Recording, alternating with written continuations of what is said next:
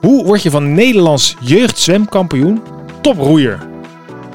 En wat doet geld met de, de romantische beleving van sport? En intrinsieke motivatie, hoe wordt dat eigenlijk aangewakkerd? Wat slim dat je weer luistert naar de podcast Je Geld en Of Je Leven. Mijn naam is Michiel van Vught. En ik probeer telkens die twee bij elkaar te brengen. Met als doel om 10 miljoen mensen te inspireren slimme dingen te doen voor het leven van zichzelf en de mensen om hen heen. Deze podcast is zoals altijd mede mogelijk gemaakt door NNK e Vermogensbeheer. Kijk voor meer informatie op nnk.nl. En vind je dit een leuke podcast? Waardeer hem dan ergens. Geef hem een sterretjes. Deel hem. Dat zou ik fantastisch vinden. Anyway, genoeg over mij. We gaan naar mijn gast. Die zit tegenover mij. Bo Wullings. Want ja, die werd van Nederlands jeugdzwemkampioen toproeier. En die weet ook wat geld doet met de romantiek van sport. En uh, hij is ook nog eens afgestudeerd op psychologie. Dus uh, iets over intrinsieke motivatie kan hij ook vertellen. Dus het wordt een interessant gesprek, denk ik. Bo, leuk dat je er bent. Dankjewel. Dankjewel. Uh, ja, en het is op zich wel, een, uh, lijkt mij, uh, voor de buitenstaander een, een bijzondere switch. Je gaat van in het water naar op het water. Klopt, klopt. Hoe, waarom eigenlijk? Ja, ik zag mijn kans schoon. Oh, dat was het? ja, ja.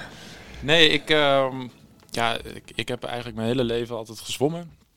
Ik heb dat ook uh, een studie in Amerika gedaan. Vier jaar in Amerika gezeten voor, uh, in college. Om daar uh, ja, proberen op het allerhoogste niveau te zwemmen. Proberen die Olympische droom op dat moment ook al waar te maken. Want ik, ja, ik was Nederlands jeugdkampioen geworden en altijd al een trek naar Amerika gehad. Dus ik dacht, ik moet naar Amerika toe. Omdat daar... Daar, daar gebeurt je, het. Ja, daar kan je studeren. Daar kan je um, op het hoogste niveau zwemmen. En ja, die combinatie zag ik wel zitten. Ook omdat ja, studeren was toch ook wel belangrijk voor mij. Ik was altijd wel, uh, wel een slimme jongen, dus ik wilde graag ook uh, dat combineren. Je wil eigenlijk in alles wat je doet het beste uit jezelf halen. Ja, ja, ja. kan ja, niet ontkennen. Nee, dat kan je niet ontkennen als je zo je lijstje hoort. Ja, absoluut. En um, ja, op een gegeven moment uh, ja, super vette tijd gehad in Amerika. Echt heel gaaf. Daar mijn bachelor psychologie gedaan. Maar ja, de stopwatch ligt niet. En um, ja, de limieten die staan allemaal geschreven op papier. En toen keek ik toch eens op dat papiertje en dacht ik... Ja, dat zijn nog wel een hoop aantal seconden om uh, naar die Olympische Spelen te gaan. Ja, ja. Of, bij, of terecht te komen bij, uh, bij een Nederlands team weer terugkomend uh, hier.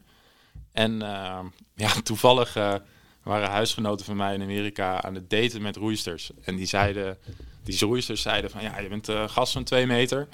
En ja, dat zwemmen lijkt eigenlijk wel heel erg qua belasting, qua fysieke inspanning heel erg op dat roeien. Dus ga het eens een keer proberen.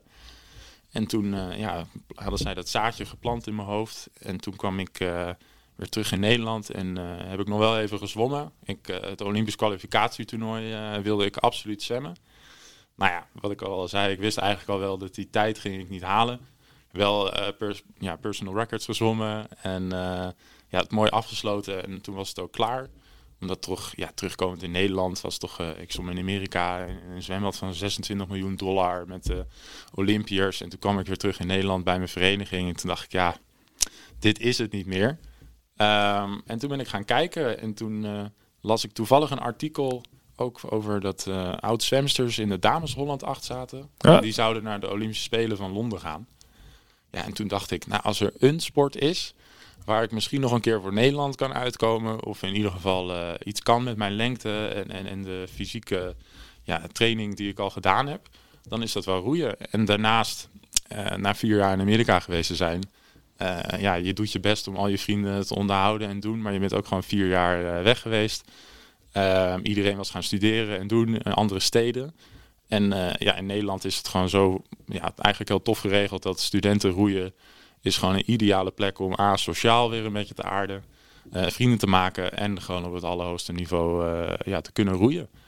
En, uh, maar je zoekt wel de sport uit waar je denkt, joh, dan moet je ook echt uh, voor, tot het snot in je ogen zeg maar uh, trainen natuurlijk. Want dat hadden we ja, het net ook ja, over. Nee, dat... dat hoort absoluut bij mij. Ja, ik, ja. maar ook zeg maar ongezien natuurlijk. Want ja, jij Zeker. hangt elke dag als toproeier of zwemmer aan de gewichten, aan de training.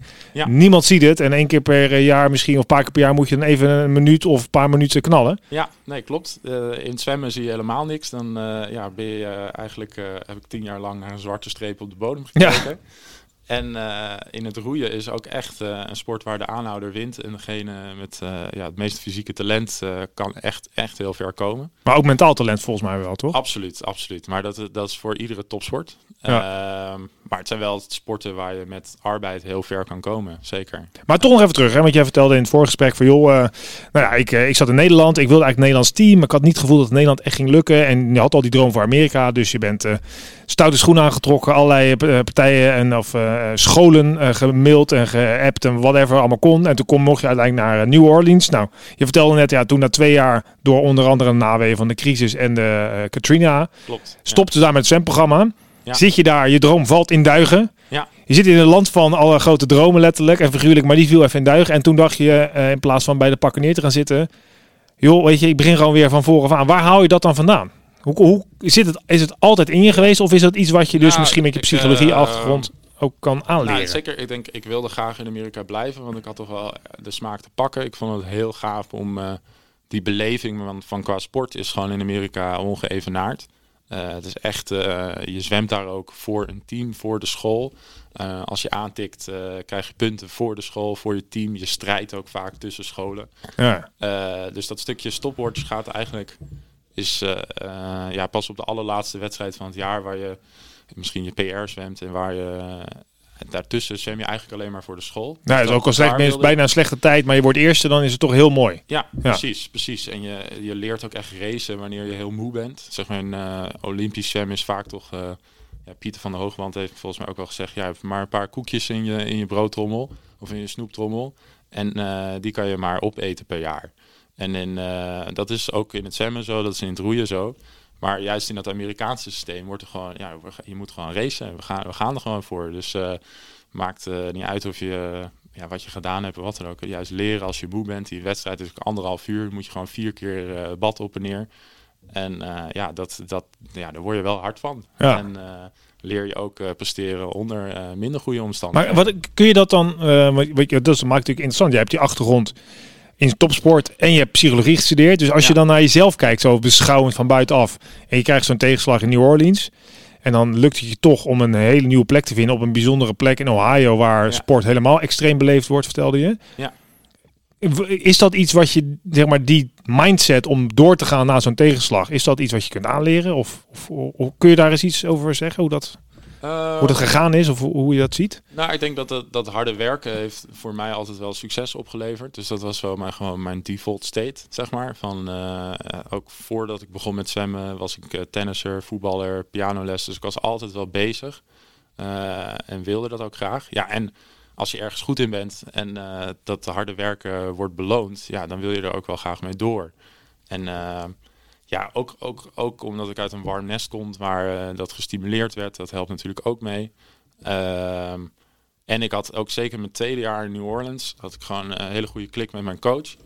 Ehm, dat eerste jaar in New Orleans was eh, met verboden pakken en, en ook voor mij ongelooflijk wennen om in eh, Amerika te aarden. Eh, je zwemt in andere, eh, je zwemt er in yards, niet in meters.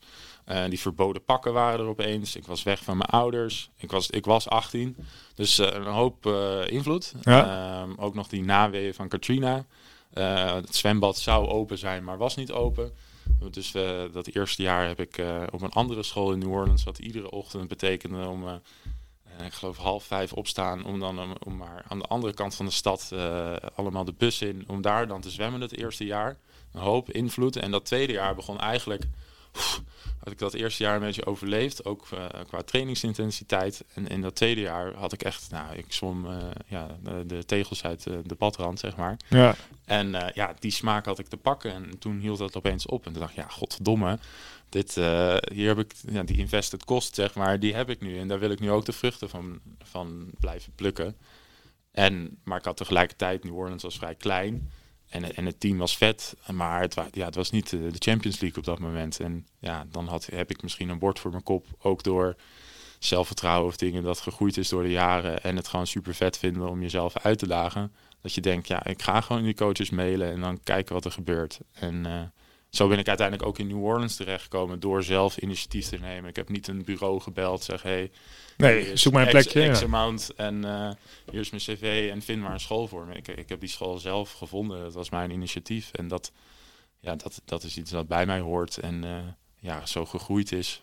Maar zou je dat dan kunnen aanleren? Want we hadden ook in het begin noemde ik, hè, wat is eigenlijk intrinsieke motivatie? Wat, wat wakkert het aan? Dan kun je dus zo'n ja. grote drive die jij dan toont, is dat nou, Kun je het oproepen? Het, ik denk dat dat zeker ook wel uit enigszins. je hebt natuurlijk nature, nurture. Mm ik denk dat nou ja, de nurture of de, de, nature is. Ja, ik ben groot, sterk, fysiek. Ik, uh, ik had was goed. Ik werd niet als laatst gekozen met gym. Dus nou ja, sportdingen vond ik altijd vet. En het werd gestimuleerd tegelijkertijd. Uh, dus, dus het groepje, de, de groep, mijn gezin was super stimulerend naar dat soort dingen. En ja, ik weet uit de, de, de intrinsieke motivatie. Uh, je hebt een self-determination theory. dat gaat dan over drie dingen die. dat zijn psychologische needs die je hebt om een bepaalde intrinsieke motivatie, of dat wakkert eigenlijk intrinsieke motivatie aan. En dat gaat over een stukje autonomie.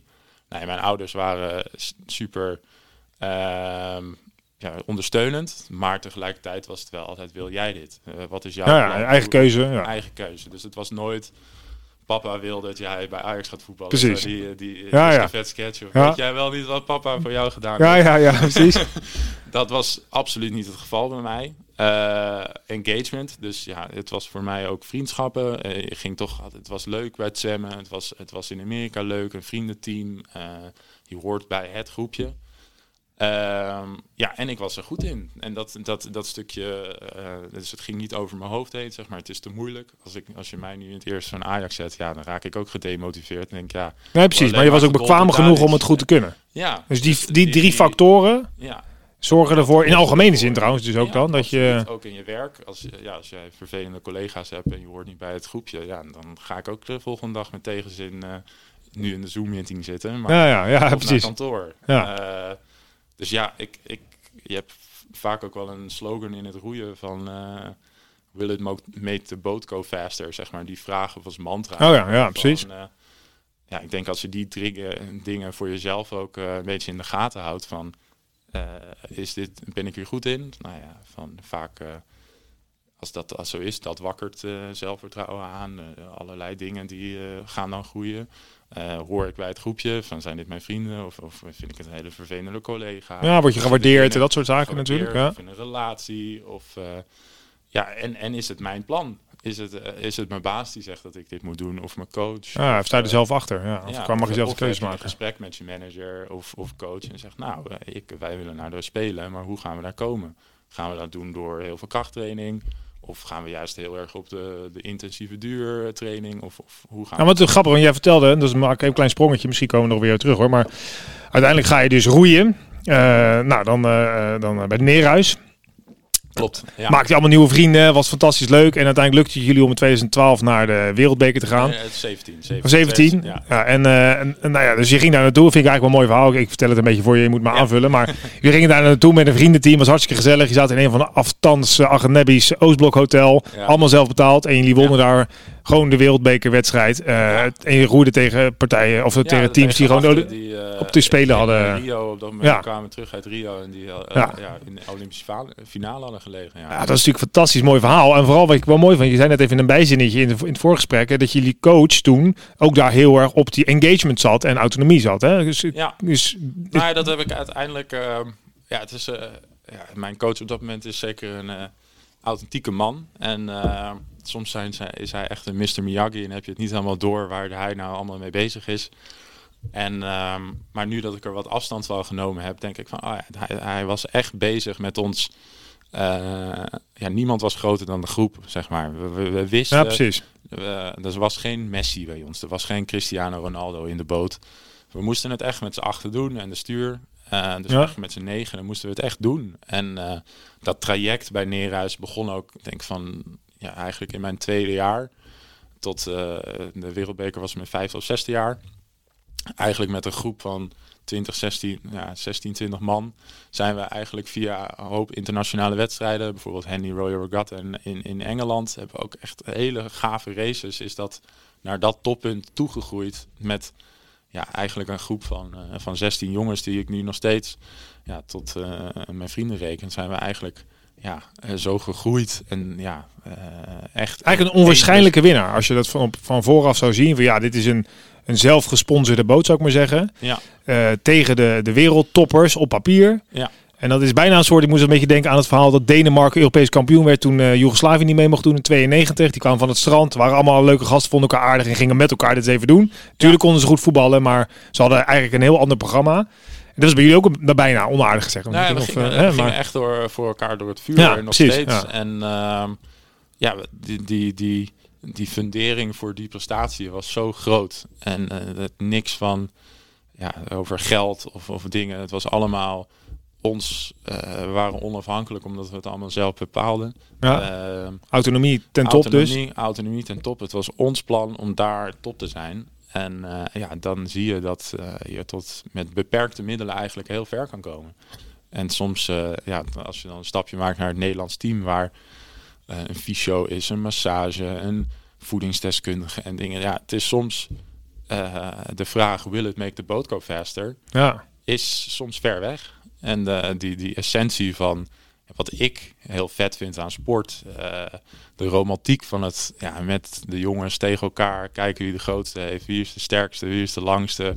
Wie kan het hardst naar de overkant rennen. Wie kan het verst een steentje gooien. Wat je vroeger met je Ja, ja precies. Ja. ja, dat is wat sport voor mij heel vet maakt. En uh, ja, dat, uh, dat is vet als je dat op het allergrootste niveau mag doen natuurlijk. Maar ik kan me ook wel voorstellen dat, uh, want ik heb ik, ik absoluut niet op dat niveau, maar ik heb wel goed gehockeyd en op een gegeven moment ben ik toen niveau lager gaan, gaan spelen. Toen waren wij, speelden we zeg maar op de eerste divisie, hè, dat heette destijds de overgangsklasse van het hockey, net onder de hoofdklasse. En dan speelden wij met een samengeraapt soortje, geen trainingspakken, geen auto's, een bevriende coach.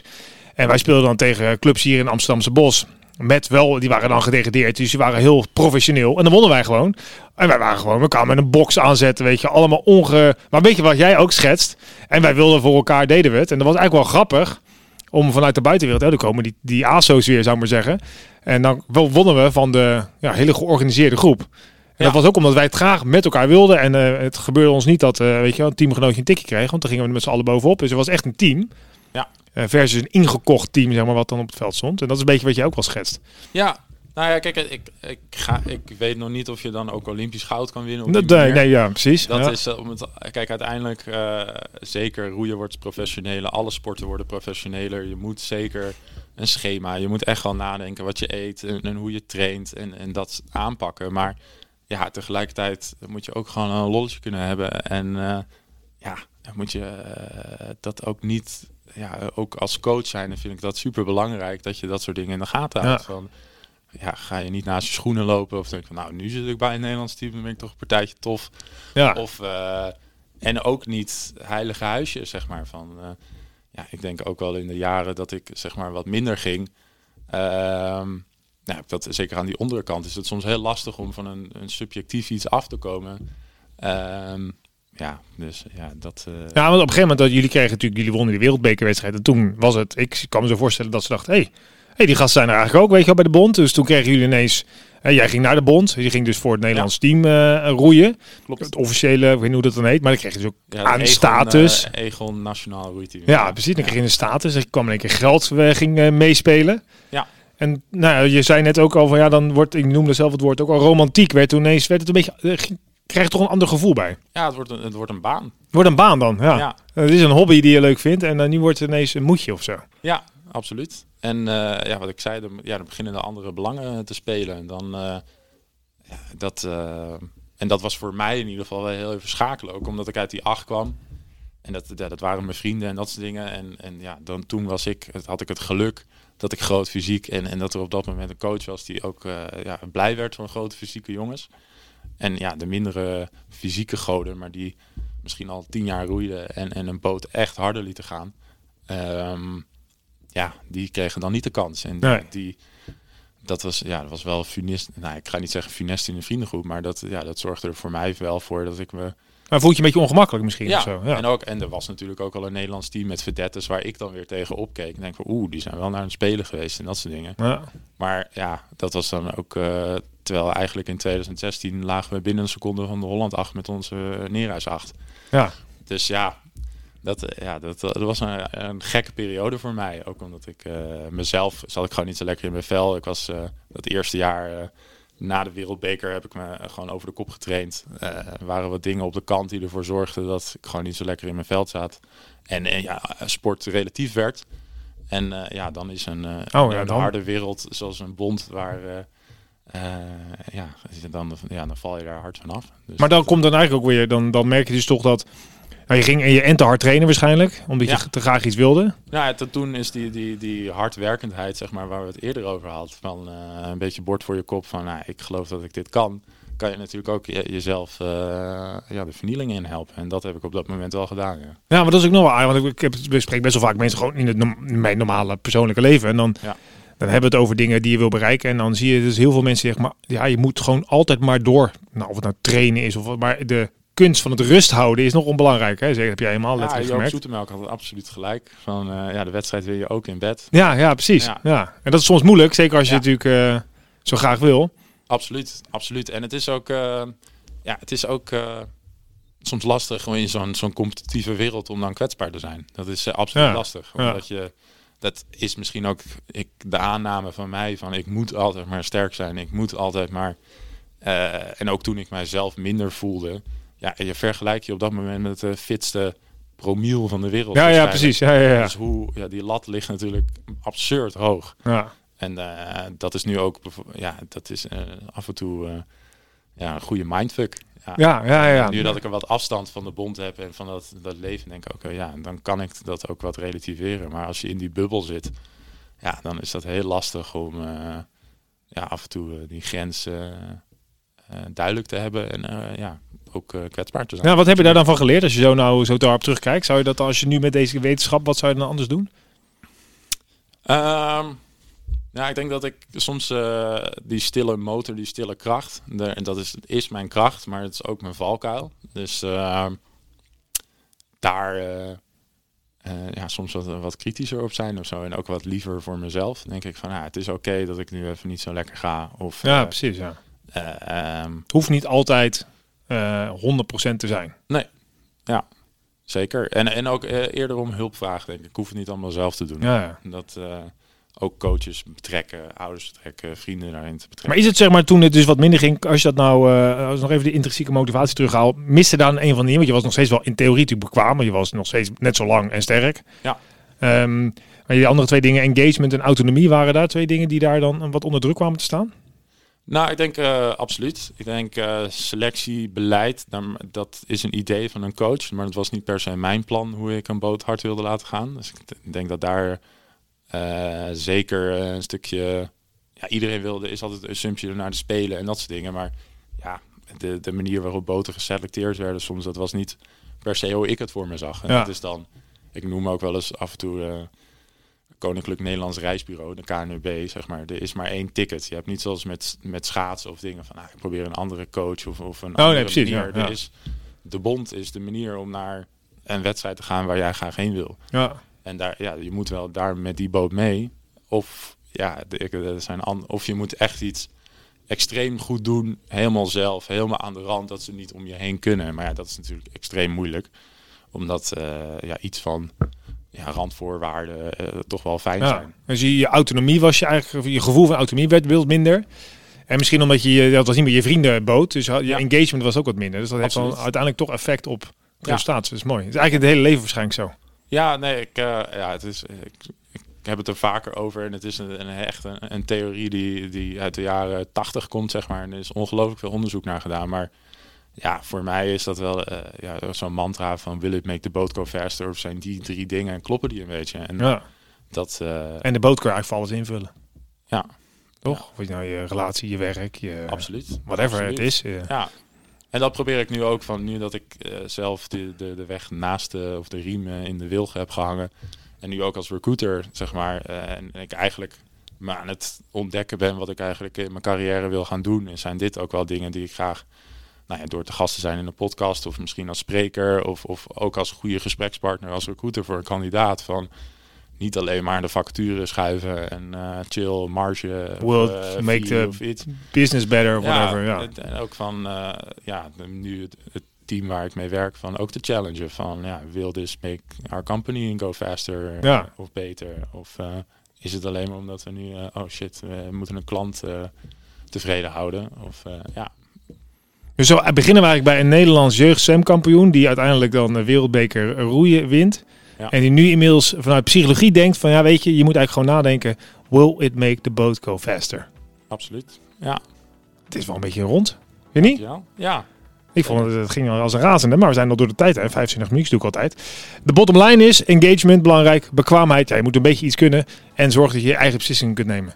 absoluut Ehm, kunnen mensen jou nog ergens vinden, eh, iets van je weten? Heb je iets? ehm, Ja, ik ben eh, bezig met een eigen eh, ja, spreker slash coachingbedrijfje. Dat heet GVR Coaching, groots vriendelijk resultaat. Dus dat is wel een beetje waar ik voor ga. Een droom groot, maar wel met respect en vriendelijkheid. En ja, uiteindelijk moet je ook gewoon... de Grootlijke Die Vriendelijke Reus. Hij zit voor me. Ja, grappig. ja, ja, Nou, leuk bedacht. Nou, ik, op het moment dat je site online is, geef een seintje, zet ik het in de show notes. Kun je die nog niet vinden in de show notes?